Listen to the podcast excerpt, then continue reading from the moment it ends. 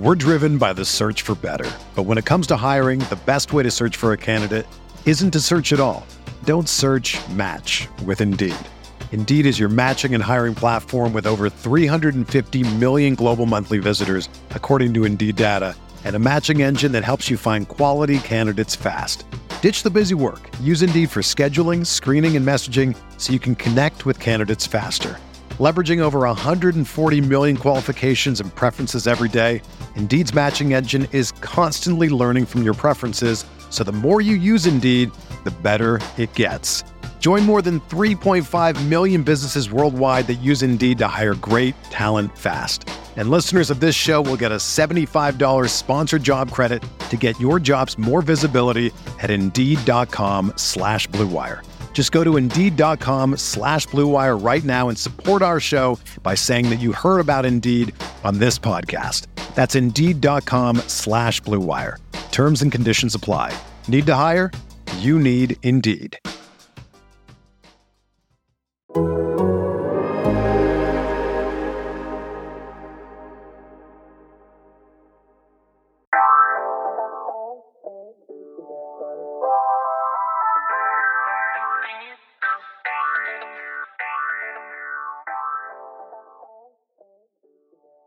Welcome to the Seahawks Man to Man podcast, powered by The Athletic. Shout out to the company. My name is Michael-Shawn Dugar. I'm with my co host, Christopher Kidd. Make sure you follow us both up on the tweet machine and follow us on YouTube, the Seahawks Man to Man YouTube channel. I guess it's subscribe, not follow, but you guys know what I mean. Uh, Chris, talk to him. What is up, everybody? It's your boy, Christopher Kidd. Be sure to follow me on Twitter at CKIDD206, and that's CKid206. All right, we are bring we are coming to you right after the 2022 NFL draft. The Seahawks got their nine picks. Um, should we rattle them off, Chris? You got a list in front of you? Actually, let me yeah, see. might as well. So round number Let me- one. Let Oh, me go see if I can remember them off the top of my head. Let me oh. I don't have I don't have a list uh, in front of me. All right, so I'm gonna try to get the pick numbers right too. Oh boy. Here we go. Let me see if I can do it. Um, Charles Cross, left tackle out of Mississippi State, number nine overall. Boye Mafe, edge rusher out of Minnesota, 40th overall. Running back Kenneth Walker from Michigan State, 41st overall. Abe Lucas, right tackle from Washington State.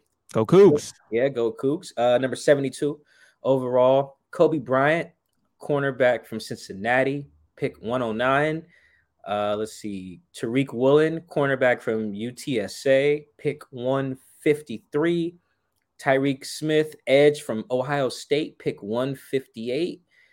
Be seventh round now. Uh, Bo Melton, receiver from Rutgers, pick 229. And Dareke Young, receiver from Lenoir-Rhyne, which is in Lenoir-Rhyne, North Carolina, I learned. Uh, pick 233. And Mike, you have successfully got hundred percent on your There we go. who was drafted quiz. There, there we go. And I really don't have a list in front of me. I know uh, people on people watching on YouTube can tell, but like you know, people who listen and can't tell. I really don't. I, I was off the off the top of my head. So there we go. That's a Chris. That's a good list. That's like- a I like solid it. list. I think everyone after the draft, hell, during watching the draft, I think everyone was liking how it was unfolding. It wasn't as we had Danny Kelly on about a month ago doing the draft preview. It wasn't a let's get cute and show that we are smarter than everybody in the room. We're gonna take this guy you've never heard of, but on tape we like what he can do, and we feel that he will fit well with moving forward offensively or defensively what we plan to do as a Seahawks organization. And for the most part, they just took the guys that were available and best. That is what you wanted to see. And I think for the first time since you've been covering the team, Mike, they did that. Yeah, you know, it's been such a it's been so obvious that there's been at least one who the hell is that pick from these guys that even um you know Greg Bell, Tacoma News Tribune, like he even kind of mentioned it to Pete. He was like, Here, no, I'll read you exactly what he, he said to Pete because I wrote it down. I used it in my story because I thought it was just like such a good illustration. Greg was like, Pete, you know, there didn't seem to be an outlier at the pick where we're all going, what was that for? Or where'd he come from? And then Pete was like, "What are you trying to say, Greg?" And you know, we all kind of laughed, but you know, and Greg was like, "No, for real. Like, you had needs and you filled them. Like that was, you know, he was telling the coach that. Now he also said, Greg was also like, you know, Pete, I know you know the job better than I do, but Greg was right. It was like it was. It's been very clear to all of us, and not just people in Seattle, people who uh, cover the draft as a as a whole. They they never really know what Seattle's going to do because you think all these certain picks, all these certain guys make sense for Seattle, and then they take someone else, and you're like, who the hell is that? Like, where yeah. did that come from? Or I or I had a third round grade on them. You know, I mean, people I've talked to since you know over the years since I've been on the beat who have been like, yeah, I had a third round grade on Rashad Penny, or I had a fourth round grade on such and such, or I had a third round grade on LJ Collier, and just it just never felt like they did what made the most sense. And I think one way to one way to like quantify it is the consensus big board. I'm pretty sure I've been talking about it every year now. Is that Arif Hassan at the Athletic puts together um, it's it combines analysis from 70 different you know analysts, draft experts, and, and, big boards. So it's it's really comprehensive. Like I cite it a lot, and people who read the Athletic know that. And I think it's like it's very rare that you're going to find something that compiles so many different like opinions because everyone can say this guy's a reach, this guy fell, this guy slid, this is a steal, quote unquote. You never really can quantify that stuff, but the big board at least gives us an idea, right? So I'll give you an example of how like sensical that like their their picks were in this draft. Seattle's picks, I mean. So I'll go by the big board versus where guys were picked. All right. So look at this. Charles Cross, ninth pick. Where was he at on the big board? Number nine. Boom. Uh, Boye Mafe was 40th. Where was he at on the big board? 34. Uh, Kenneth Walker, 40th on the big board, taking 41. You know, like this is all just adding up. Abe Lucas, number 75 on the big board, 72 overall pick. Like just kept going. Coby Bryant was actually 89th on the big board. He got t- taken with 109. Like that's actually probably their best steal, quote unquote, of the draft. Though there's probably not a big difference between the guy taken at the end of the third and the top of the fourth. About the same uh, type of guy. But either way, another one by Seattle that just like made sense. Tariq Woolen was 65 on the big board and was at pick 153. So actually, that's probably their biggest steal uh, there. That's actually a huge, huge jump. Uh, pick 158 was Tariq Smith or Tyreke Smith. He was 142 on yeah. the board. So 16 spots later. And then Bo Melton, I think, was pick 229. He was 161 on the big board. Right. And then I don't think Dareke Young was on the on the big board though at like pick once you get in like the late the mid 200s of the picks you're just kind of throwing throwing darts so i don't really yeah kind of is what it is there. Uh, but like overall, Chris, like eight out of nine of those picks are either taken right at where they were on the big board, or even like where you could count them as a steal. I don't think we've ever seen a Seahawk draft like that since me and you've been doing this, and this is our how many drafts we done done now? We did 2017 draft. Four. No, I haven't went 20, 2017, 2018, 2019, 2020, 2021, 2022. So this is our sixth draft. Woo, that's why I'm not good at math. Yeah, this is our sixth draft doing this. And I can confidently say I've never come away from a draft. I may have liked some of their picks, um, but I've never come away thinking, wow, that their draft made a lot of sense. Yeah. Like that shows you how bad they've been in the past, though, where like my first take is the draft made sense. Like it should make sense every year. take who's best available and don't try to outsmart everyone. Just go down the board, who you like, and take them. Don't over exercise the opinion of, yeah, I think we could find this guy who struggled last season, but we think he's our guy. Just those type of Pete and John isms that they've used over the past five years because this year they got it right. And that that's good to see. Now it's really about what these athletes do on the field because they were drafted because of their ability to play the game and they felt that based on the board, can you still hear me? Yeah. And nothing, you don't hear that loud ass. Oh, it's getting louder. You hear it? No. I don't hear anything. Oh, okay, good. Because I'm hearing everything. This is, this is, like the movie Bird Box, but for like hearing. Like, I don't hear. I don't hear nothing, bro. It's just you. well, you know what? Perfect. Back to my point. They went off the board who they liked, and it matched up with experts, and that's what you wanted to see. They didn't go out and take in the fourth round or the first round, some fourth round guy that could have been taken and rather be a running back receiver. They went who was best available and they took that player. And now, again, to my point previously, they just got to prove it on the field. We've talked about it before. Maybe a handful of these guys are actually going to pan out. If they all pan out, that's even better. But statistically, that's not how it works. But you want a couple of them to really stand out. And I think they followed the followed it well. Maybe they listened in when we had Danny and they tuned in and were like, you know what, Danny has a point. Mike has a point. We're gonna go ahead, not get cute. We're gonna take the best available, and we're gonna set ourselves up to see what we can do. They have championship aspirations. It starts during the draft. I think they pretty much did a solid job in the draft. I'm sure we'll have a couple critiques here and there, but for the most part, overall, they answered the call and they didn't try to get cute, get smart. They took the best available, and it showed. Yeah, I think. Uh, well, I'm a toot. My, speaking of, when we had Danny on, uh, I'm gonna toot my own horn a little bit here.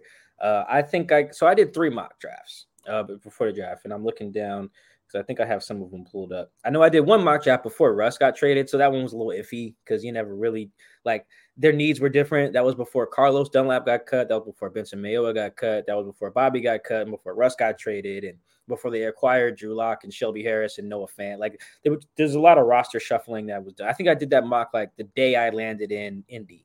So that just shows yeah. you how far back that one was. That said, between that mock, the two mocks that I did after, um, actually, let me break these mocks up into categories. So there's a pre-Russ trade mock, and then there's a mock of what I would do if I was them. I did I did that one on April 5th, and then I had a mock that came out I think the day of the draft, the day before, that was like, all right, here's what I think the Seahawks will do. So I tried to do, I did three very different things with the with the mocks because otherwise I would just been picking the same guys because my opinions didn't change, um, relatively speaking. So that first between those three mocks, I picked five of the guys they took. you know, five of the nine guys they took. I mocked Charles Cross to them at nine.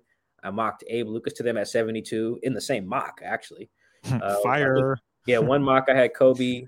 One mock I had Tariq, I think Tyreke Smith. I think that was actually the same mock as well. And then in another mock, I had Tariq Woolen. I think that was in the final mock where I kind of predicted what they would do.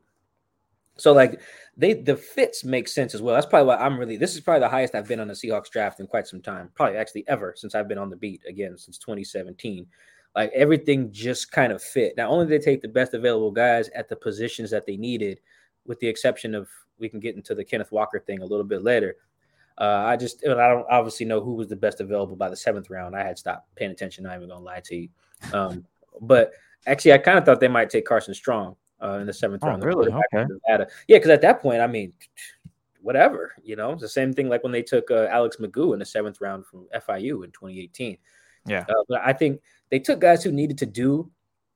They needed. They took guys who have like a master's in what they need from them. And I, I steal that phrase from the homie Ray Roberts, who we had on for our O line pre-draft episode. Ray loves to say that specifically with the line. It's like stop taking guys who, like, if I had to keep that college analogy, stop taking guys who took a, one class in every major. you, know, you know, stop taking a guy who took a philosophy course and and a drug class and some criminal justice stuff, you know, and some art classes. No, no, no. Take a guy who was like into biochemistry or something like like you know for the last that. three years. yeah, take that guy. He's in like chemistry 103, then chemistry 203, then chemistry 303. He's a, he's a chemist. That's yep. him.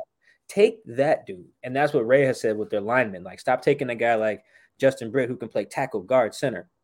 Shows take weakness. A, yeah. Take a Damien Lewis who just plays guard because you need a guard. Yep. Simple. And I thought they applied that pretty well across the board. You know, took Charles Cross. What can Charles Cross do? Everything. What do they need their left tackle to do? Everything. Everything. right. But primarily block, right? In the passing game. That's what they need. They took Abe Lucas. What can Abe Lucas do? A little bit of everything. But what can he specifically do? Block in the passing game. So I think, you know, and um Kenneth Walker fits in that regard too, with his ability to to make guys miss. Uh, Boye Mafe fits that with his ability to rush the passer. Same thing with Tyreke Smith. Like, oh, I need guys who can rush the passer. Well, let me not take guys whose best thing as an edge defender is the run game. You know, that's why if I was grading Jacksonville's draft, I'd be really critical. I'd be like, why, why would you take Travon Walker? Like, yeah. the best thing he might do might be defend the run.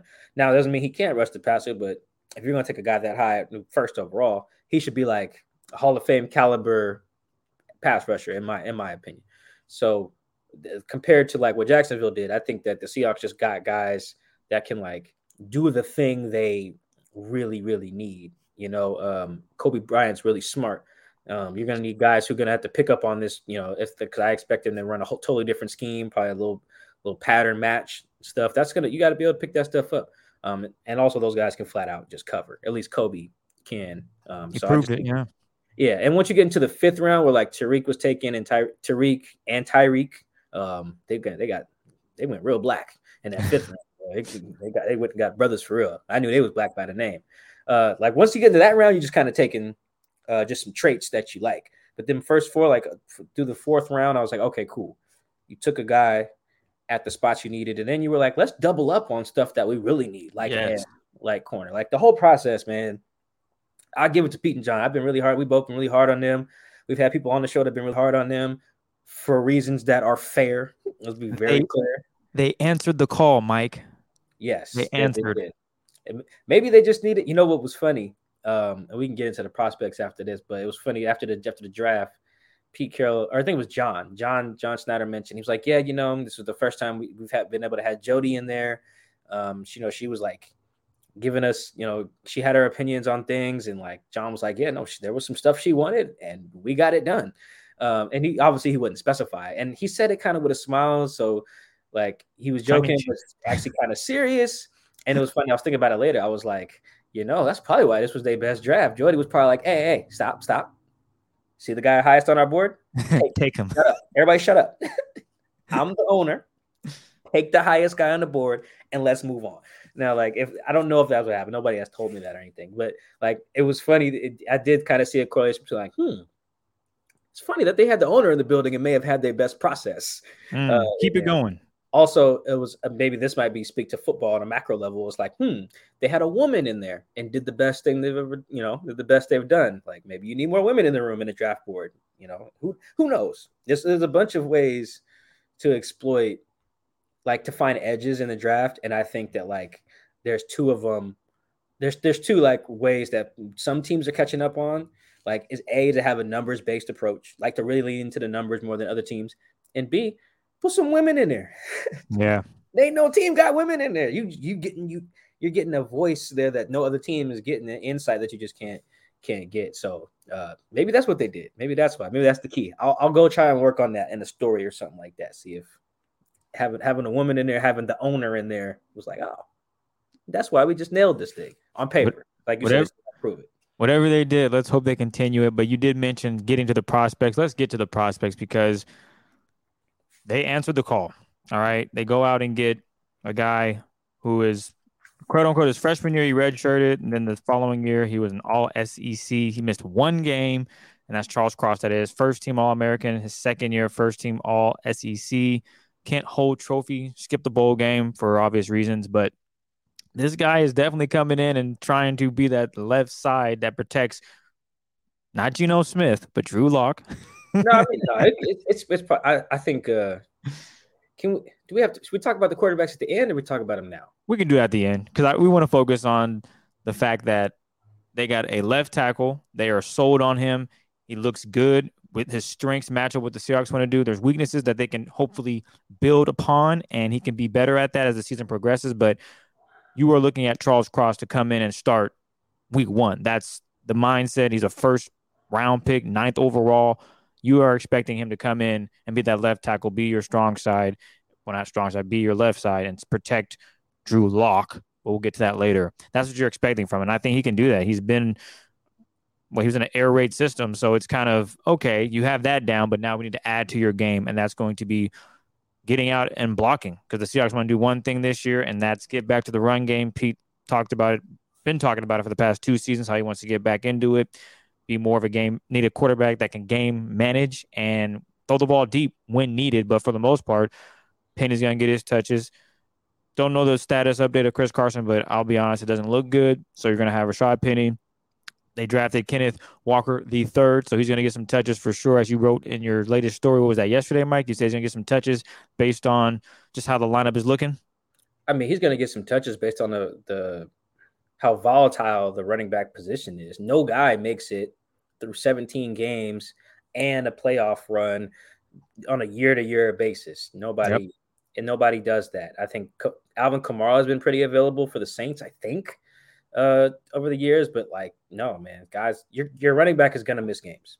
Yeah, just just count on it. And so, yeah, the, every team yeah. needs multiple. We'll get into the running back value thing later, but yeah, yeah. And then you also you're bringing in a guy that, according to Dane, he he wrote on on the Beast that Cross shows outstanding hand exchange and movement patterns and pass protection. He projects as a starter with Pro Bowl level talent. thanks to his pass blocking. So that alone, they've already, you know, he's already projected to be that great. Now you add in the element of being able to run block. Man, he is going to be fun to watch on Sundays. So this is big, and the Seahawks went and did that. Yeah, I think with Cross um, and and Abe Lucas, um, I think the reason that I was I had mocked them to Seattle, independent of their uh, lack of run blocking snaps, and because they both played in the air raid, both played for Mike Leach. Um, Mike Leach, I think, recruited Abe uh, to Wazoo and then left, and then got there while Charles Cross was already there at Mississippi State. Um, and they both played for Mason Miller, uh, O line coach at Wazoo and the O line coach at Mississippi State. We talked to Mason on the radio um, Saturday morning. Shout out to everybody who's been listening to the hype uh, with Chris and Mike on Saturdays on KJR. Uh, but I talked to Mason on Friday, uh, an extended conversation. At that point, they had only drafted Charles, uh, but we talked a little bit about Abe too because I told him I went to Wazoo. Um, and one thing he mentioned to me we're driven by the search for better. But when it comes to hiring, the best way to search for a candidate isn't to search at all. Don't search match with Indeed. Indeed is your matching and hiring platform with over 350 million global monthly visitors, according to Indeed data, and a matching engine that helps you find quality candidates fast. Ditch the busy work. Use Indeed for scheduling, screening, and messaging so you can connect with candidates faster. Leveraging over 140 million qualifications and preferences every day, Indeed's matching engine is constantly learning from your preferences, so the more you use Indeed, the better it gets. Join more than 3.5 million businesses worldwide that use Indeed to hire great talent fast. And listeners of this show will get a $75 sponsored job credit to get your jobs more visibility at Indeed.com slash BlueWire. Just go to Indeed.com slash BlueWire right now and support our show by saying that you heard about Indeed on this podcast. That's Indeed.com slash BlueWire. Terms and conditions apply. Need to hire? You need Indeed. Is that it's something I've kind of believed over the years, and it's something I mentioned on the radio, and I really kind of learned, saw firsthand with a guy like DK Metcalf. And here's what I mean: like DK only ran a few routes at Ole Miss he didn't have to run that many. He only played like five games his final year too because he broke his neck. Uh, people forget that Duke broke his neck. You know, like kickoff. That's why he'll never do kickoff again. Uh, but he only played five games. Only uh, only ran. I don't know what slants, hitches, and goes. He didn't have to run much because it was the SEC. He was six four. He was a beast, and he didn't really need to run that much. And they had AJ Brown uh, as well.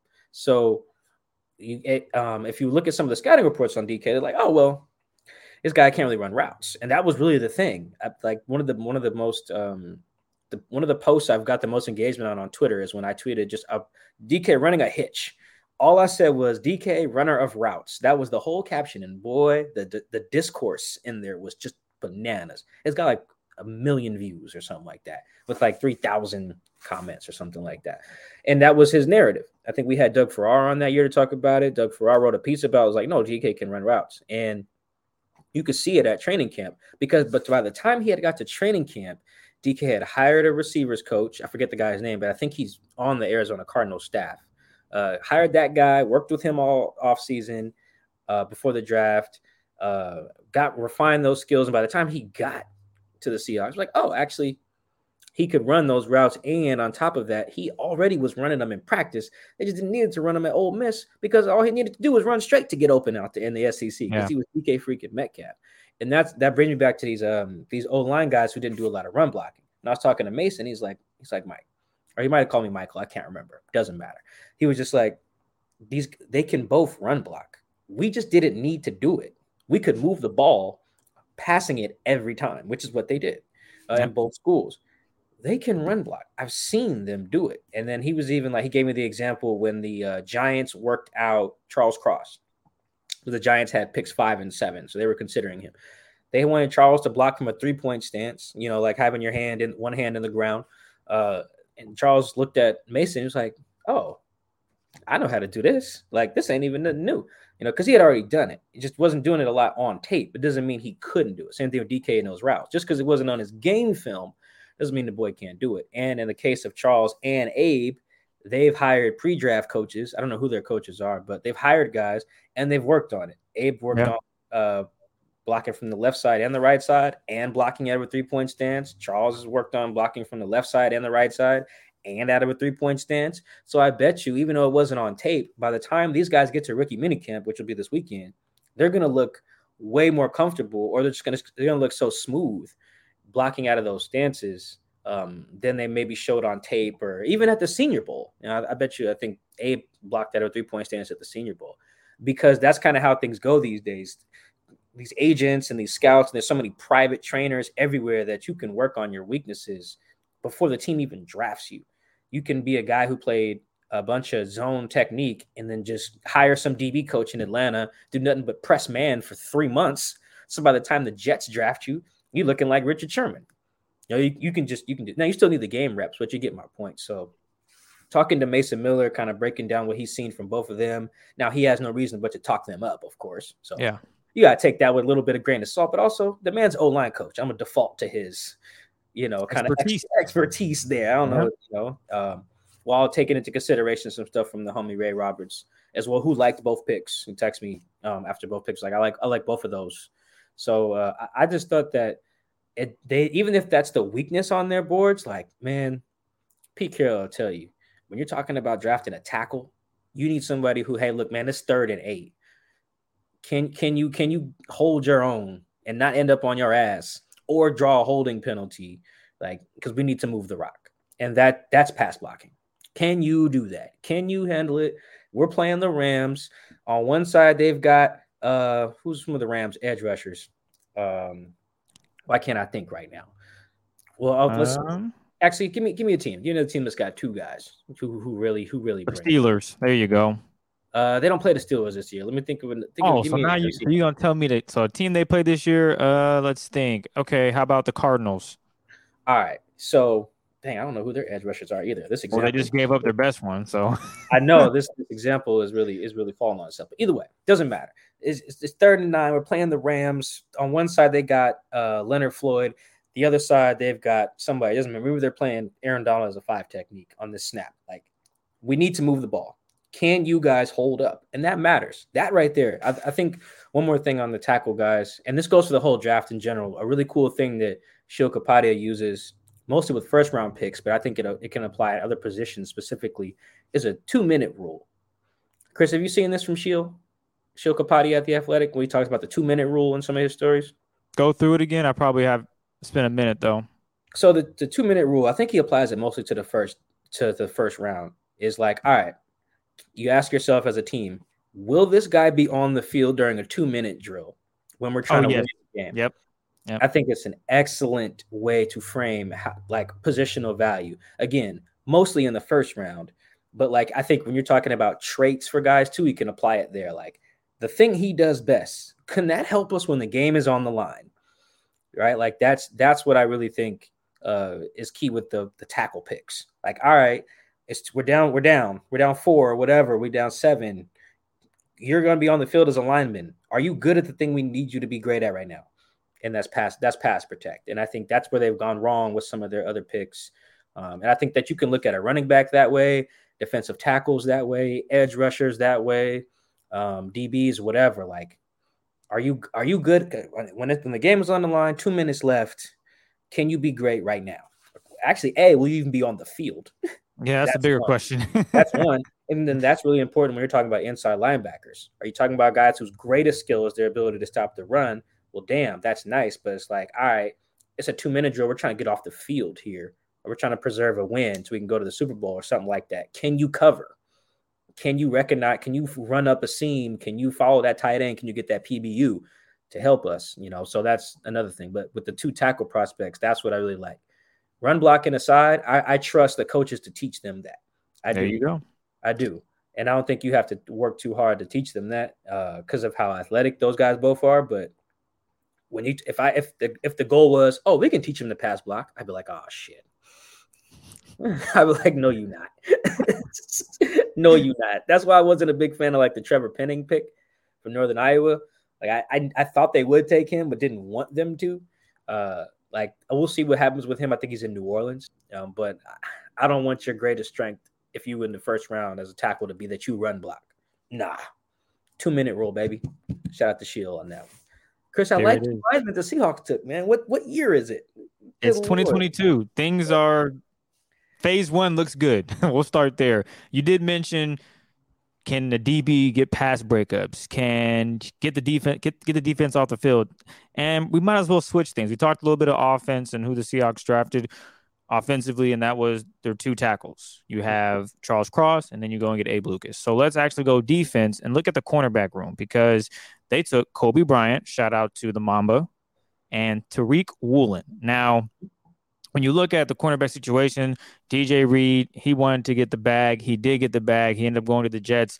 I think, mm, what was what was it? Next I think he ended up getting about 11, 11 a year on a three year deal. Yeah, yeah, that sounds about right. So DJ went to the Jets, and the Seahawks needed, they definitely needed someone to come in that could compete for a starting position. And that would definitely be Coby Bryant, who I think is in the mix right now with Sidney Jones, who he was up and down last season, but he's going to get some reps this offseason or during training camp and rookie mini camp. He's got an opportunity to be a starter. With that being said, Coby Bryant, Tariq Woolen, Mike, what are your takes on these two guys that have been drafted? Do you see either one of them making the field? Um, yeah, I think I see Coby for sure. I think so. I think one thing to note is that there are two very different players. Um, I'll start with Coby. Coby's a little shorter. I think Coby's like six one.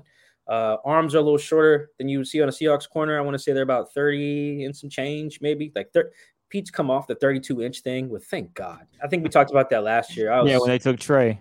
I was, I, have been waiting so long for him to do that. You know, it's just like, dude, you're just you're cutting off. It's the same thing I, I happened to I mentioned about like having women in your draft room, and it's like you are just you're cutting off so many prospects Right. It's like if you only want men in your draft room or on your team or in your organization, whatever your organization is, you're just cutting off half the population that could potentially help you. You know, like you, are just cutting off some like so many potential uh, adverse or um, allies in that regard. Same thing. It's like, all right, only people on our board are going to have 32 inch arms. Well, that you, are probably cutting off a, half the damn prospects, guys who can legitimately cover. You're you making know? your list harder. And here's the other thing that I needed them to realize about that too. It's like after you guys won the Super Bowl, you're not the only team looking for those long armed corners at this point anymore. So like you're cutting your your your uh, your prospect size down, and everyone else is looking for that same thing. So it makes it even harder to find the dudes. Ain't no Sherman's slipping to the fifth round no more.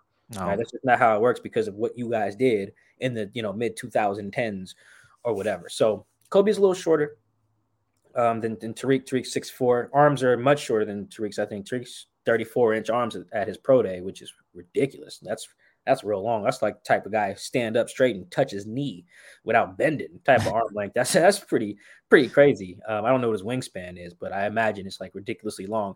The thing with Coby is, and from talking to people who have have worked with him uh, at Cincinnati and have watched him, like he's just really sound.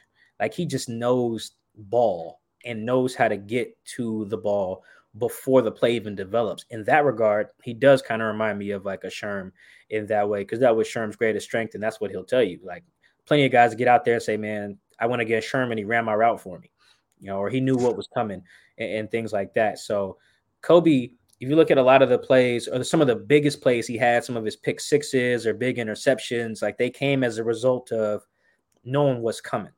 Yeah. Knowing that he could cheat this way, or like I know one play, um, maybe we could find it. He he's it's, it's from 2020.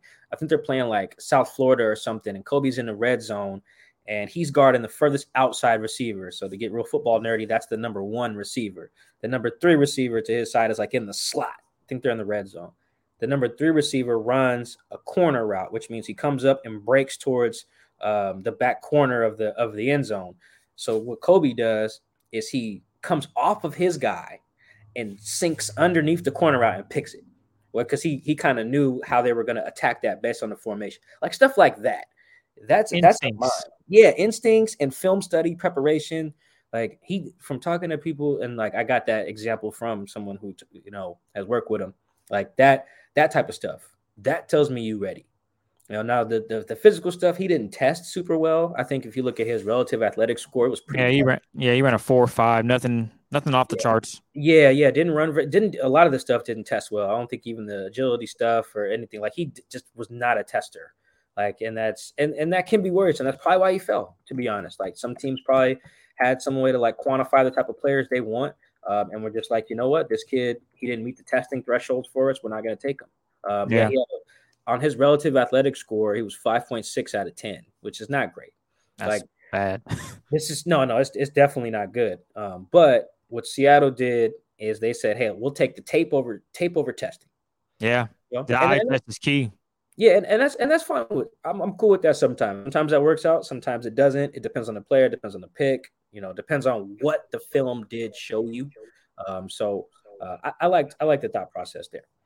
I'm so, with it. I, I'm also yeah. I'm sorry to cut you off. I'm definitely on the standpoint of liking that process there. The concern that I know Dane pointed out was his twitchiness, and in this division with NFC West, with all these, well, now you got Hollywood Brown, who is twitchy as they come. Rondale Brown, Rondale Moore with the Cardinals. Hell, even Cooper Kupp, Deceptive Speed, as you like to call him, he's very twitchy. Like, he's gonna have to be able to react and recover, which that's one of his weaknesses. And hopefully, this new defensive coordinator, this court, this defensive staff that they brought in for the Seahawks, they can assist him with that and he can become better at it that way when he's in the game because I think he's going to get some reps against in, in game situations unless they get another corner or Artie Burns turns out to be the next guy. I think he's going to have to be ready because he definitely showed it. What he had 14 passes defense with Cincinnati, and that was because you know his teammate Sauce Gardner was over there. They're just not going to throw his way. So they're like, you know what, we'll pick on you, Coby, and it didn't work out because I think he had what three interceptions as well. I know he had four the year previous, so he's definitely someone that can make plays, but he's just going to have to do it at the next level. Yeah, he he had number two in school history and uh, passes defense for a career, uh, forty five, which is which is pretty crazy. Like he was a four year wow. starter too. That's that's another thing. You know, the the guy was he, he was a starter for for a lot of for a long time. Played a lot of ball, got a lot of reps, got a lot of targets because, like you mentioned, nobody wanted to throw at Sauce, and they knew that too. Like he took that challenge personally. He because there's there's something to that as like an ego thing where it's just like, hey, hey, uh, hey, Coby, they're gonna throw at you a lot because they don't think you're as good as the other guy, which he might not be, but that's still insulting to some degree. To be like, wait, wait, wait, you don't think you can test him? Would you think you can test me? Ah, hell no. Nah. Um, and that was kind of how he uh, approached that. Again, this is according to uh, people I talked to that work that worked with him. So I mean that that's another mindset thing that I liked. He seemed just like an overall more polished player, and John Schneider mentioned that too. He called Coby more buttoned up, you know, mm. than than Tyreke or yeah, than Tariq, excuse me. So I think that's the diff- one big difference between the two. So like to compare that to Tariq, what did John Schneider say after he told me that that buttoned up thing? He was like, Tariq's just an athletic freak. You know, the, it, what's his nickname? Is it Reek the Freak? Or, yeah, you got it. Tariq you the Freak. It. Yeah, yeah, yeah, yeah. Freak, you right. And that that's because the kid is six four, ran four two six with 34 inch arms. That is nuts. Yeah, that is. And at the Senior Bowl, you know, they wear the little little GPS tracker things that show how fast they go. Tariq broke the record, you know, for how fast the guy ran with with those on. I think it was 22.4 uh, miles an hour. So like that's why this guy got drafted. Not because yeah. he's a former receiver and he was in the fifth round and he's big like Richard Sherman. If anything, Coby is more like Sherman Tariq. Tariq has the physical like background and some like some Sherm-ish things, but for one, ain't but one Richard Sherman. So we should stop that right here. There's only one. Yeah. The football gods did not make two. You know, they used all the little juice they had. They did the little Salt Bae thing with the with the arm, and they only made one Richard Sherman. They only made one Doug Baldwin. Every little shifty dude is not Doug. All right, that's just let's, let's get that out there now. And that's the case with a lot of those Legion of Boom dudes. Um, they're they're just one of one. That's what made that era so special. ain't but one Kam Chancellor. We'll never see another Kam because of how the rules are, and just because of Kam was a freaking psychopath, you know, on the on the football field. Um, so I want to I want to keep that in mind uh, with, with as we talk about these guys. But with Tariq, yeah, it's just it's just raw. That kid's just raw. Like you talked, yeah. did we talk to Deontay Lee about him?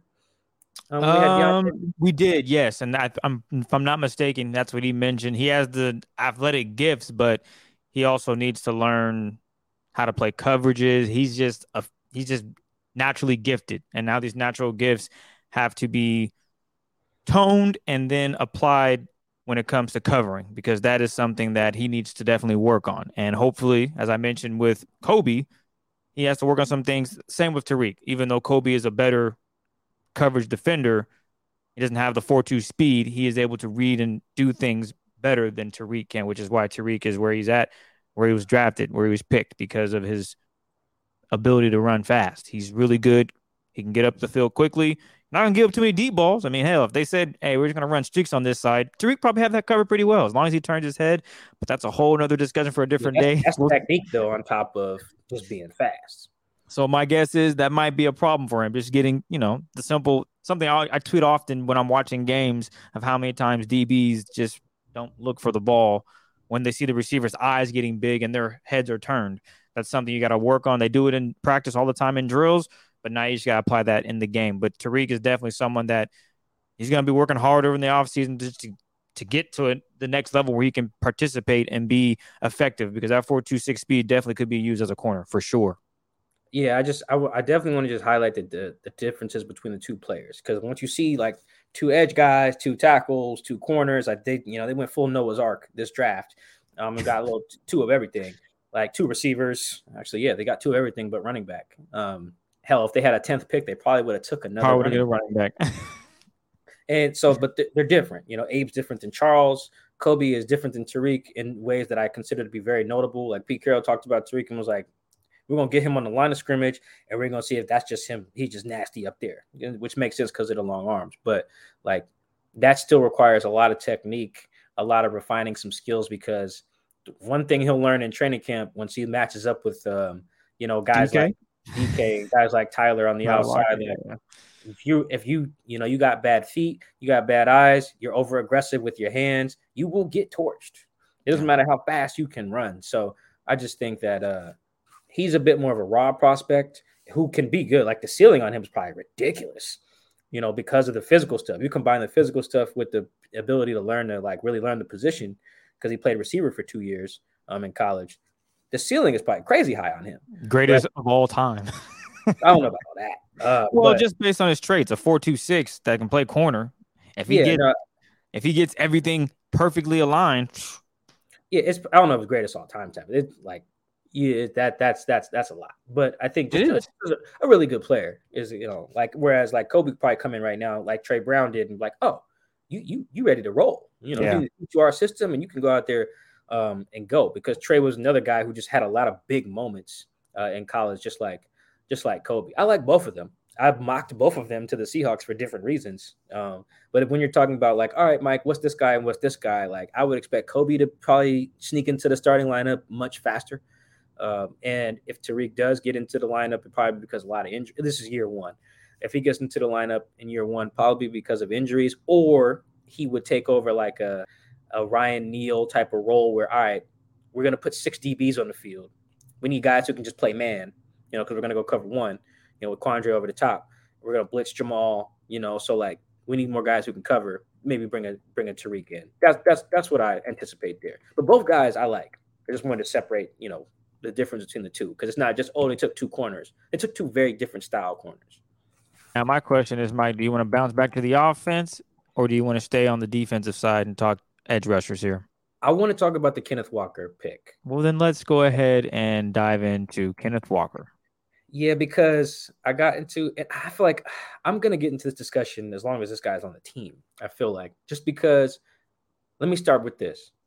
Kenneth Walker the third is a monster. Like that dude, you watch him. I remember I watched him in college actually, uh, quite a bit, just because I remember he had a he had one game where he had like a really big run. I was like, wow, that guy's really good. And then he had another game where he had like five touchdowns or something like that. Might have been against Michigan. And I just remember thinking, God damn, this kid is good. Like he probably won't be a Seahawk. Like I was thinking he'd probably be like a first round pick. Like I thought he might be the only running back in the first round this year because that's how good I thought he was. And it just seemed like uh like Jesus Christ, nobody could tackle him. You know, I yeah, that so that's where I was on him. Yeah, he's just a beast, he's just a monster. He had like eleven hundred yards after contact in college. Yeah, that's disgusting. Jesus, what? That is that is crazy. I, like he averaged something like I don't know. He had his yards after contact per rush were were were, were just kind of crazy. So I, I really liked that part of his game. I am not against Kenneth Walker Jr. or Kenneth Walker III, excuse me, the player. I just think that his selection gives us a window into running back value because he is the 41st pick. And when you use the word value, um, and I, I, I tweeted this about Jordyn Brooks too because it's a very interesting discussion in that way. Like everyone like assigns a pick's worth differently. Like what is a pick worth? You know, like I just said about the first overall pick. I want a potential Hall of Famer there. That's what I want. Ideally, that's what I want. If nothing else, I want a guy who's going to be a multi-time All Pro. Yeah, that position. That's what I. That's what I want. At least like twice. You know, by the end of your rookie deal. Once by the end of your rookie deal, maybe a couple more times after that, because I have really high expectations for a pick there, especially since those guys ain't that cheap. The first overall pick's fully contract is fully guaranteed. I think, like it's a lot of money I'm spending on you too, on top of using high draft capital. So, and it and it drops as you drop into the round in terms of what that pick should do, how that pick should perform. And there's ways to test that. You can use Pro Football References approximate value thing. You can use WAR um, uh, wins above replacement, like a baseballish type of stat. But PFF has you found a way to like quantify it with uh, football players as well. It's inexact science, but it's semi helpful. Like like for pick 27 with Jordyn Brooks or Rashaad Penny, I want a Pro Bowl out of them on their rookie deal. I do. That's that is what I want from them. At minimum, I want you to be an above average player at your position and give me a Pro Bowl while you're on your rookie deal. That is what I want from the 27th pick. It really doesn't even matter what position what position you are at that point. That's just what I want. You are a first round pick, supposedly a 27th best player in the draft. I want you to do that. Right? The 41st pick, if you're going to be a running back, I need you to be like the best back in the league because of how relative running back skill is from the first round to like the fourth round you can legit find a, a starting caliber running back, like a beast in the fifth round. Yeah. Again, it's just one of those positions where you can just find guys back there. You can find guys undrafted. You can find guys in the seventh like Chris, or in the fifth like Aaron Jones, or in the third round even. Um, third round is probably the sweet spot for where I'd want to take a running back if I was running a team. I just think when you're talking about pick 41, like what the 41st pick is worth and what it's capable of producing, I just think that if you go, I just don't see the value in going running back there because of where you can get comparable talent. Like, how much different is I'm trying to think of a running back that went later? Um, like for example, I mocked Abraham or Abram Smith, running back from Baylor. I don't even think he got drafted, but I mocked him to the, the Seahawks with like a, the four, a fourth round pick. Same thing with like Kyren Williams from Notre Dame, uh, who I think went to the Niners or the Rams. I think uh, sometime on day three in terms of relative to their costs and how they're going to produce in the league, I don't see a big jump there. As as great as like a guy like Kenneth is, he's probably gonna be a monster. They're probably gonna be monsters on day three too. I guess that's yeah. the way I should say this. Yes, he's a monster. There also are going to be other monsters on day three, I think, because of also what we know about the impact that run blocking has on how good a given running back is. You can be, well, I want to say you can be uh, Barry Sanders because you can't. But Barry Sanders is the exception. It doesn't matter what his line was doing. We talked to Ray about that a little bit. He different. He, he didn't need them. he, he didn't need. He was gonna make all eleven guys missing go score. That's just not the case. Everybody not Barry. You can be as good as Alvin Kamara is, as good as uh, Aaron Jones or Dalvin Cook or Joe Mixon. If your your line will largely determine how great you are. So if you're trying to improve your run game, draft a good lineman more than it's like, oh, take a running back high. So because of where you can get running backs and the rest, the relationship between run blocking and running back success, I just didn't like the value there. People keep getting caught up on the player. Everyone keeps tweeting me his highlights and how good he is. I'm like, I know, guys. I can Google the same stats y'all got. I got the same access to YouTube. I got Wi-Fi as well. Not the point. Point is that you take someone 41 when you have all these other needs too that center. I, yeah, I just think that the center they needed a tackle at the time, needed a corner at the time. Remember, at the time they needed these guys. So I just think that that they got lucky later, but they couldn't have guaranteed that. That would have been bad process. So I just think that it's a value thing. He's going to be good. I think he's probably honestly he might be the best running back on the team already. Like, well, yeah, Dane Brugler has him number one on his on the draft board for running backs. He's number one. So I think maybe the Seahawks were thinking. Oh, he wouldn't last the end of the second round.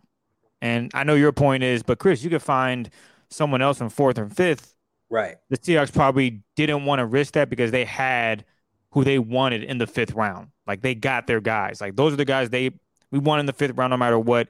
And they're probably thinking if we don't take Kenneth, some team is going to get that guy, and they know how good he is. Which I guess is still not your point because right. My point is not that you needed to get Kenneth. My point yes. is that like you can the... get the same value with another guy. But I think maybe in the Seahawks head, they were like, no, we can't get this value again. And that's maybe a deep dive that we need to do, a deeper look. And maybe for another episode, we can actually say, okay, here's all the other running backs. This is what Kenneth did. This is what these guys did. Okay, the Seahawks had a point.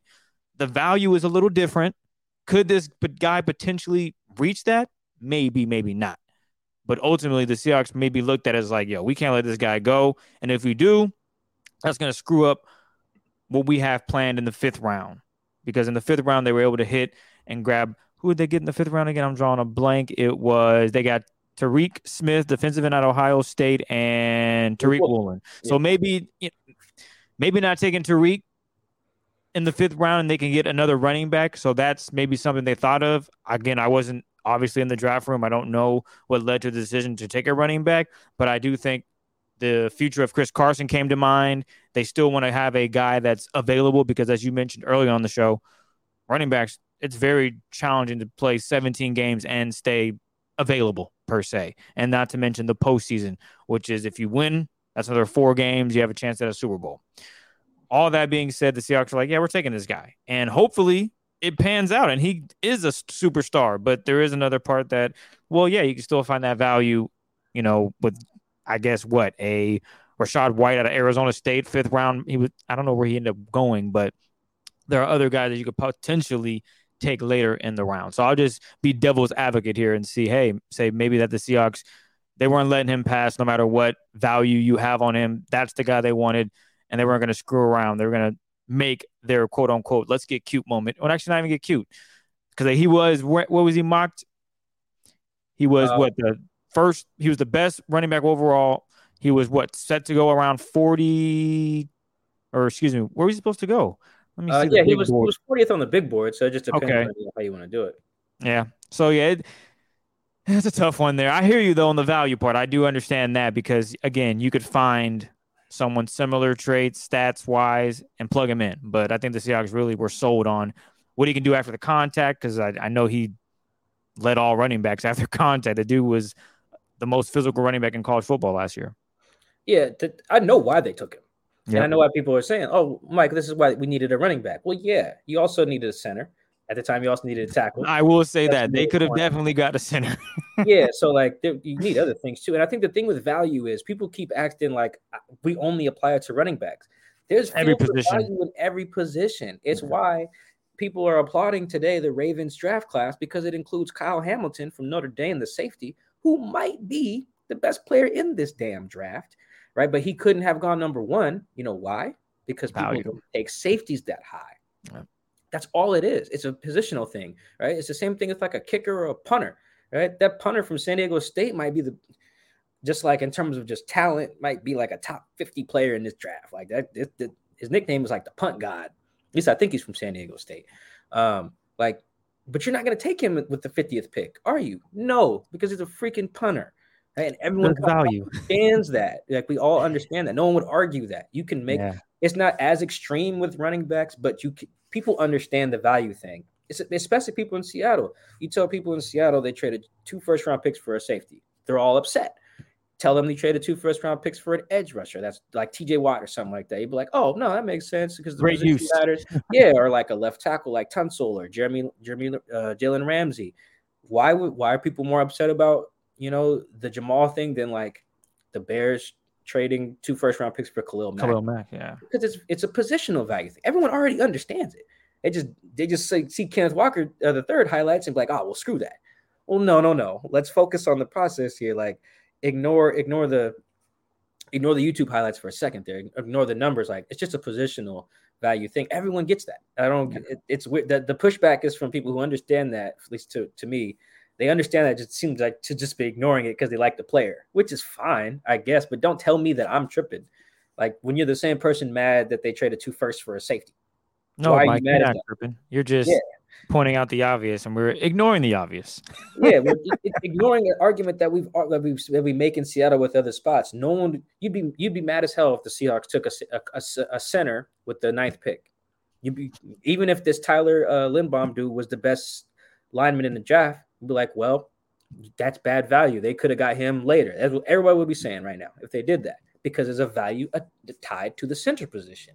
Like yeah. same exact thing with running backs. It's the same exact thing. I don't know why people are ignoring that because they're telling me how good any any given running back was in college. They're all good in college. That's why they get drafted. Duh. like especially I'm not breaking news here, peeps. Yeah, so I think two running backs to watch, and maybe I'll give I'll give you three. Um, one on day two, one on day three, and then an undrafted guy. Abram Smith at Baylor, another guy I liked. I think he went undrafted. Um, Rachaad White, who I think you mentioned, uh, I think he went 91 to the Bucks. Okay, so say.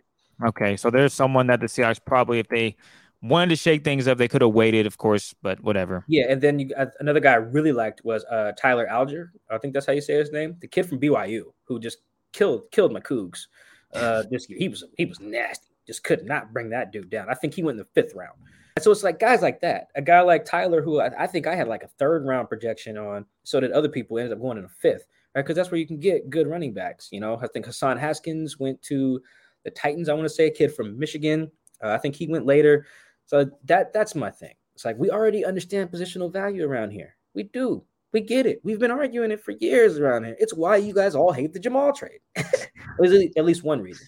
One reason why you guys all hate it. So if you understand positional value there, don't ignore it when we're talking about running backs or receivers or or, or whatever, right? It, it's it's you, you can't just ignore that part because you like the guy. Yeah, I think that's what the Seahawks did with the Jamal thing. They were like, mm, we're probably overpaying a little bit here, but fuck it, we like it. Yeah, that's we like that's, him. Excuse me. that's me. Exactly what they did. That's exactly what they did. You know, and I understand that too. Uh, even though if I wouldn't have given up all that capital, but the point is, uh, like when you're judging a process, that is not some you know you can be critical in that regard. So yeah like if you're a fantasy football player shoot kenneth might be your guy. Kenneth might be the dude you're like right, i might take him in the third round because pete carroll can run the ball a lot and this dude might be that dude from the jump uh, because he he's nasty. I mean you look at some of his you look at his college highlights they look like a lot of the same stuff Rashaad Penny was doing with the the zone run cut back hitting the lane boom going like he, he's nasty like that and he's like Rashaad too, I think, in that like he doesn't run through people that often. He just makes them miss, which is different. Like Chris mm-hmm. Carson will run through somebody, whereas Rashaad like he can do that, but he'll his his thing largely is just like, uh, okay, now I'm gone. Like that, that's his thing. Stick it in the ground, kind of go. So I like the I like the player. It's a value thing. That's that's that's all. I think people keep they're conflating the two when I say, "Oh, that pick was a little bit of a reach," they're like, "What do you mean, Mike?" I'm like, "Well, this is what I mean. It's the same thing. It took a punter that high too, you know, or a or a long snapper. Now, again, it's not as extreme there, but I think my example with Kyle Hamilton or even a center with number nine overall with it, it illustrates what I'm saying. There's just certain positions you take at certain spots. I don't know the golden spot to take a running back. I think Mike Sando, a colleague at the Athletic, he asked me that uh, and I think that is a good question. I think it depends on what, what else you need um, as a team, but like I would probably just ballpark it around pick 100 and give or take from there. Get I would give or take about 25 spots in either direction as like the ballpark, depending on what your team needs, right? And how many picks you have too. So I think that all factors in. But I, I like the player. I just think that everyone understands positional value. They are just choosing to ignore it right now because of how good Kenneth is. And it's like I get both, I get both sides of it, but like focus on the value part. And then when rookie camp comes, we can all just kind of gush over. That's fair. Right, right now, we're talking process. That's different than just is this a good player? Well, let's flip it again and go to the defensive side of things because the Seahawks didn't reach there. They got the value they needed. They needed pass rush because right now you look at it, Darrell Taylor's are the Seahawks leading pass rusher at six and a half sacks based off last season. Carlos Dunlap, he's out of there. He's not returning. Doesn't appear he will be. So the Seahawks were like, yeah, we need someone that can come in and get to the quarterback. And that would be Boy A Mafe. Look at that. I said it right.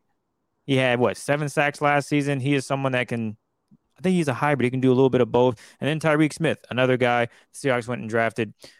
Mike, thoughts on these two defensive edge rushers coming in that are going to be, as the Seahawks are slowly and surely transitioning into a more three-four defense here and there.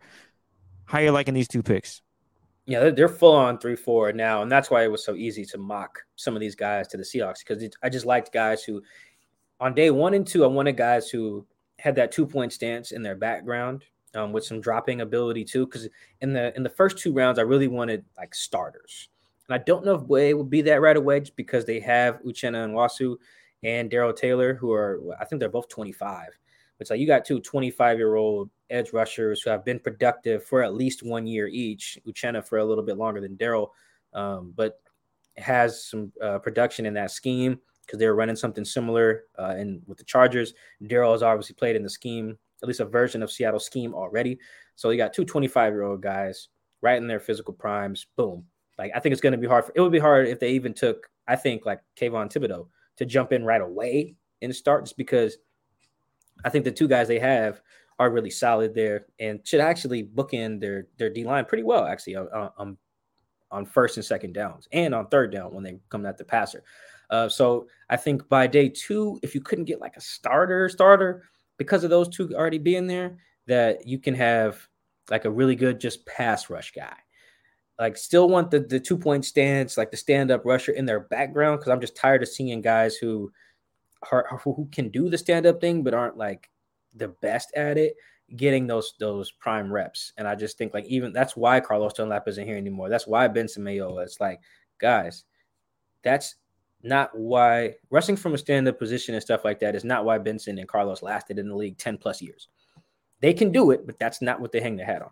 Whereas I think that if you're going to draft some guys, I think they should just be a better fit. And that's what I liked Boye there. I think the only reason I never mocked Boye to the Seahawks was because um, I just always thought he'd be a first round pick. So mm, I just didn't yeah. think he'd last to the to the second round.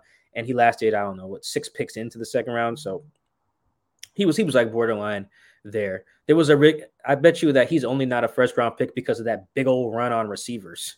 How many yeah. receivers got taken on day one? Like eight, uh, eight or nine. It was it was a it was a huge run, and they just started once Drake London went first. I think they just started flying off the board. It was like Drake London.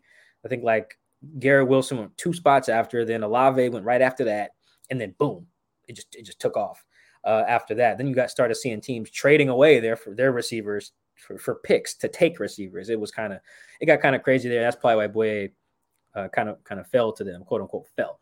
But I think with with Boye, I think because he has that like outside linebacker ish feel to him, is probably going to be the more likely guy to impact the team right away. Whereas Tyreke even said it after the draft. He was like, yeah, we were 4 3 at Ohio State. He was like, we got some reps dropping, kind of what I mentioned about the linemen earlier. They got the reps in practice because their coach was like, look, at Ohio State, we, we train pros. They want you guys to be a little good at everything because this we're going to ask of you on the pros. But he just didn't have the game reps. That's not to say he can't do it. You know, can't like be a dropper, can't be a three, four edge guy. There's a reason I still mocked him to the Seahawks, despite the fact that they were, you know, four down front um, at Ohio State because I think he can do it. But I think to put it in perspective for people that follow the Seahawks and have already watched the team, it's the difference between a Darrell Taylor and an Alton Robinson for me. Yeah. Darrell at Tennessee was already comfortable being a dropper, covering the flat, rushing from hand in the ground, two point, whatever. He was able to do both because he did it at Tennessee. Kicked ass at it. Seahawks traded up to get him. All made sense. Alton can do that stuff. But Syracuse, it was more like put your hand in the ground and go kill somebody, or kill the quarterback, um, to be specific. So like that, that's the difference. They both are going to be asked to do it, just like Boye and Tyreke are going to be asked to be essentially outside linebackers. It's just a matter of what you really hang your hat on. And I think that's why one guy went in the second round and another guy went 100, 100 picks later. Yeah. difference between the two. So it's the very similar with the tackles. They're two different type of tackles. Uh, well, the tackles are kind of similar, but the corners are very different. The receivers are different. You know, uh, Bo Melton is what five nine or something, five eleven, 193 pounds, or the Dareke Young is like 6'4", 220. He's huge. Different guys. The corners, like we talked about, are different skill sets. Different guys have different paths to making the starting lineup. The edge rushers are the same way. Boye has a chance to get in there right away. Um, can defend the run. Can can uh, be a, a hybrid like outside linebacker rusher has the pass rush skills. Boom, Tyreke has some of the same stuff, but not as refined at doing what they're going to ask him to do, and that's why he's a fifth round pick versus Boye being a second round pick. Same thing with Darrell and Alton. Wasn't one of them a fifth round pick and one of them a second round pick?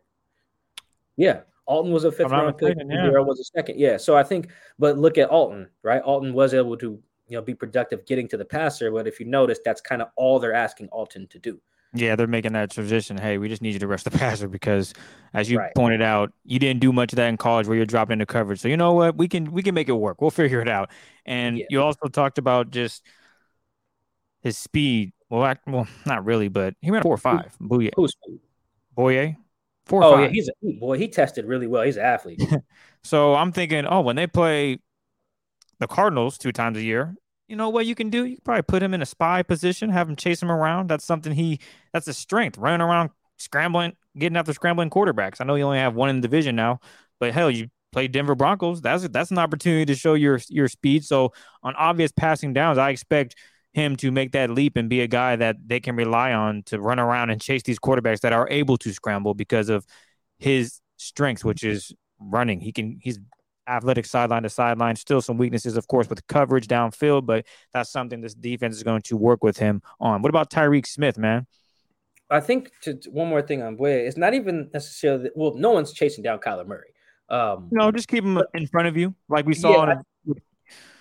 so, so the, the, the really the play that you want to see Boye and Tyreke make is, I think it's ooh, I want to say it's 2019. I want to say it's Kyler's rookie year. KJ, week, right? Week four. No, no, no. Week four it's Rasheem Green. Rasheem ha- Kyler tries to break contain, and Rasheem just sets his squares his feet, squares his shoulders, keeps him in front of him. I think Kyler ends up just going down on his own. Um, and it was just like, wow, Rasheem's athletic as hell. And he's like a 4-3 end type of guy. Uh, and he was able to just square up and and make sure Kyler didn't run around him or shake him. That's what you want from these edge guys. Exactly. Um, yeah. Stay yeah, like, sound. So yeah, I don't even need because like Shaquem was more like a guy that tried to use like sideline to sideline, like a spy. But this guy's way bigger though. That that's the advantage there. Shaquem was undersized. Yeah, but he was faster than all these guys too. Like, oh yeah, you're on a four three eight. Potential to do yeah the sideline to sideline thing. Like I can stick you in the middle and you just follow. Whereas like with these edge guys, I just want you to just set it and just keep contained.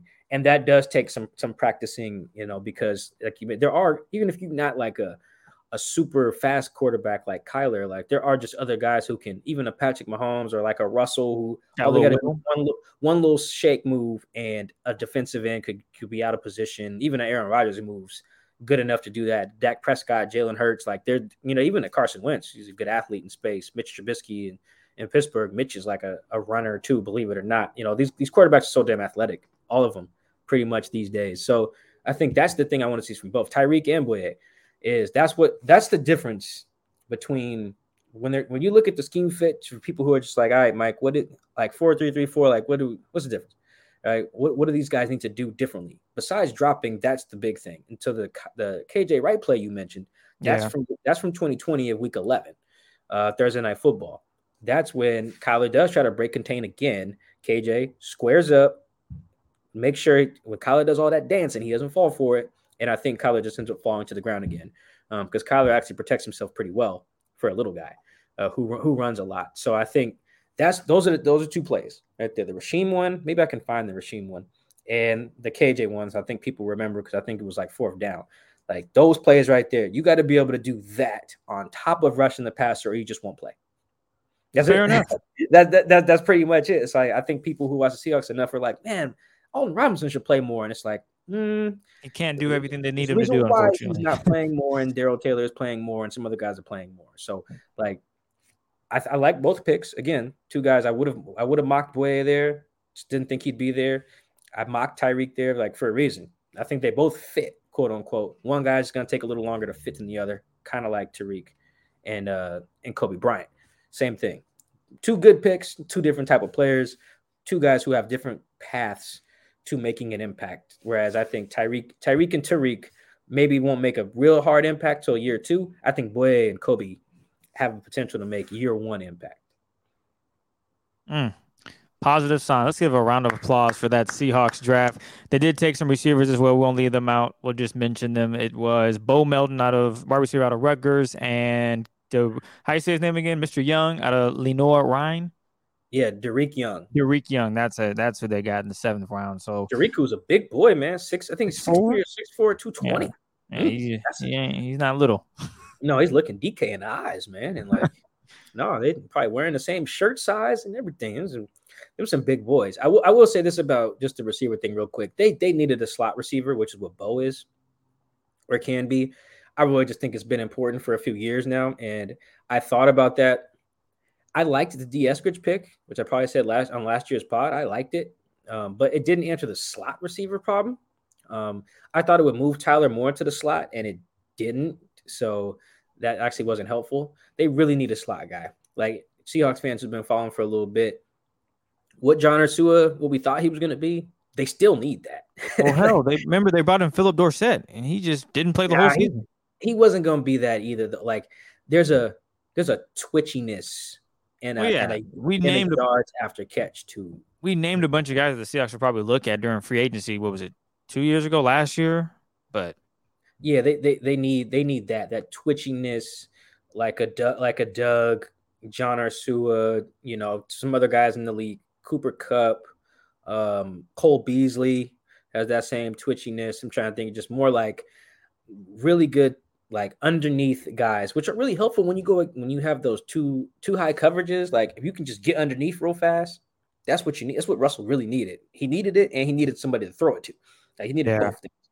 Um, so I think Bo could potentially be that. Once you get in the seventh round, like unless these dudes kick ass in camp, it's really hard to like really have an impact. Like, so who knows? But I do think Bo specifically fills a need that they still have. Like, I know the coaching staff thinks that. Like, I know they think they need slot guys still. Um, I, they like Freddie Swain, they like Penny Hart. Um, who I don't even know who else they got, uh, but they like those guys too. Aaron Cody Fuller. Thompson, Yeah, Cody. They like these guys, but they it's still a position of need. They still need it. And Bo Bo is right in the mix with that. You know, I think it's more likely that an Aaron Fuller makes the team than a Bo Melton. But like again, that's another position of need. I can't get mad at you taking that in the seventh round. And Dareke, he's picked 233. The odds of him making the team are real low, but good for him. He gets that shot. And like I say, big as hell. Big Yeah. as hell. Just to see how fat, uh, how well he can move at that size. Because like Jazz Ferguson was big as hell too. I don't know if people remember him from the 2019 undrafted class. he had a great mock game. Yeah, and he had, I think he played well in a preseason game too. Um, just didn't move super well for a guy that big, which is why I don't think he's in the league anymore. Hopefully, Dareke Kid moves a little better. Um, got hurt a lot, I think, or just had like an MCL sprain. This is why he only played a few games last year, but uh, tested tested pretty well. So um, I am excited to see him. I like big, I like big receivers and feisty corners. Those are kind of like my two things that I like to see the most. So yeah, I, I like I like the whole class, man. I like the Ken Walker pick too. Like I liked nine guys the Seahawks took. That's kind of crazy. Well, it's time to get crazy. Let's see. Phase one underway, well underway, getting ready for phase two. Next thing you know, we'll be doing training camp, and then it's starts again. New season. Yeah, And we were- preseason games are huge. Yeah. I get get my hundred dollars too when Drew Lock get that first snap under center. Can't Yeah, wait. it-. Last thing, last thing, real quick, because you mentioned the quarterback. So we do have that bet going. We made it on on the radio Last Um, week. but yeah, Mitch should reference it here. Chris thinks Drew Lock will be the week one starter. I think it'll be Geno Smith. Hundred bucks to the to the guy who's right. If it's if it's neither guy, then you know the, the bet's off. Scratch. But right, I will I will say one thing that's interesting about the quarterbacks. Right, I think as time has gone on over the offseason and there hasn't been any games, people have talked themselves more into Drew Lock and Geno Smith than I think they would have if there was like one month in between trading Russ and the first game. I think the time that has elapsed has given people, oh, you know, Drew might not be that bad. Whereas, like, I know how people felt about Drew prior to him joining the team. The day he joined the team is now it's them same people being like, oh, actually, I don't know. All he needs to do is just like, all right, guys, like, your opinion didn't change without no games being played. I don't know what you, it's. I think it's just it's it's it's narrative. It's just like Pete and John have like fed enough info, positive info, positive reports, positive affirmations, whatever, and it's kind of shifted the minds of people, which is fine. Whatever. They're supposed to sell hope. They're on the team.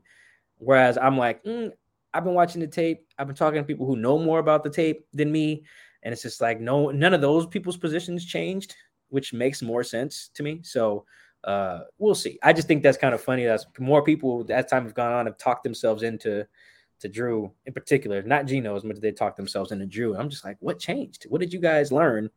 It's like, oh yeah, no, we'd be all right.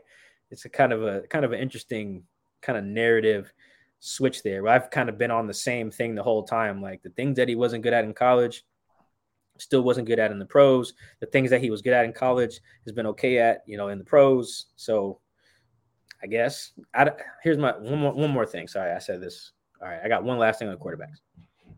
I think, and this is a take that I, I imagine will never be a cold take. Like it'll never age poorly.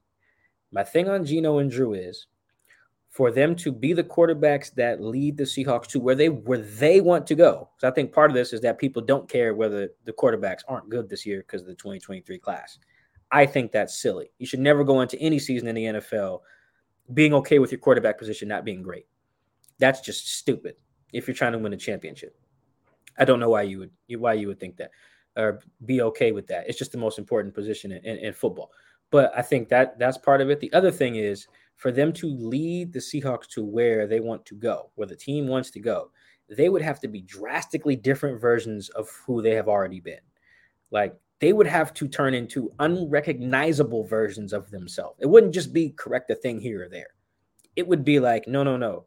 Drew's anticipation and accuracy would have to jump into like another stratosphere to be like, oh, okay. In a playoff game at Green Bay, he can he can lead us there. Like to get to that point, that would be crazy. That would be a crazy jump. And the same thing with Geno. It would have to be like, oh, you would have to be Mega Man. Or what's the thing that they do in Dragon Ball Z? they turn into uh they turn yellow and stuff. Yeah, I know what you're saying. saying I don't know. I don't know what it's called. Super Saiyan.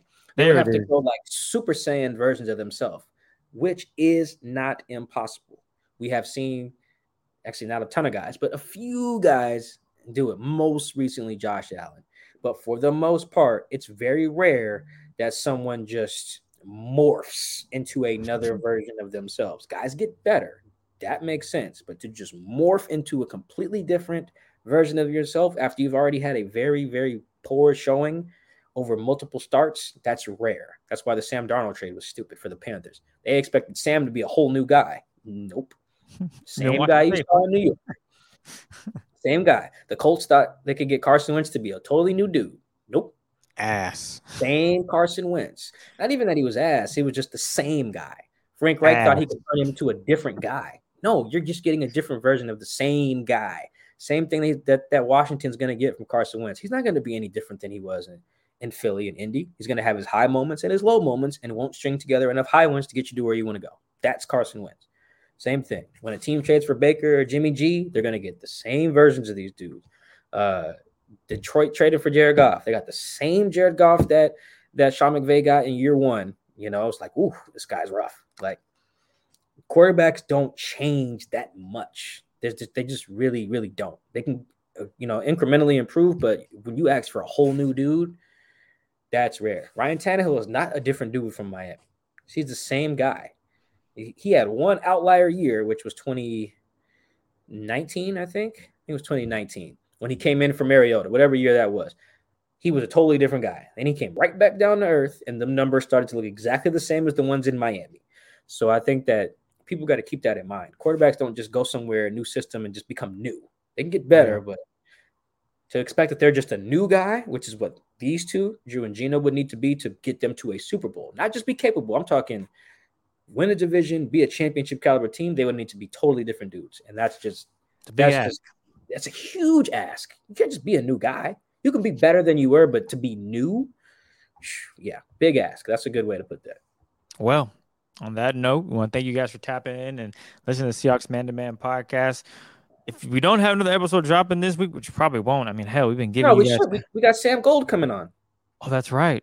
All right, yeah, so yeah, yeah, we'll have Sam Gold sometime in May, early May, and then catch us on Saturday with the hype. Chris and Mike, ninety three point three KJR FM.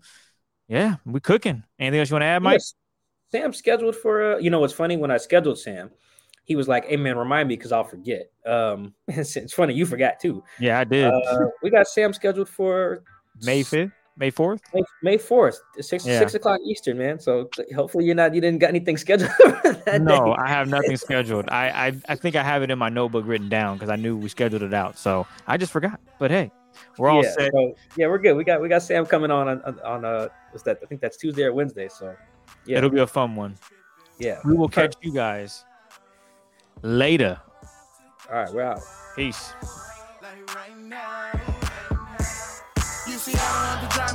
Like right now. You see, I don't have to drive me. You can say that for your mama. Maybe you should smoke some. Me and try the marijuana. I was loving you good. The vibe was straight. Showed you a couple of things and they feelings changed. I treated you right. Everything was a gift from a time to your Spring is in the air at Littleton Coin Company, and we want to help you brighten your collection. Visit us at littletoncoin.com all month long to enjoy 15% off your purchase. With a wide selection of coins, paper money, supplies, and more, Littleton Coin Company has something for every collector's taste. Use promo code SPRING at littletoncoin.com for 15% off your purchase all month long. Restrictions apply. Littleton Coin Company. Serving collectors since 1945.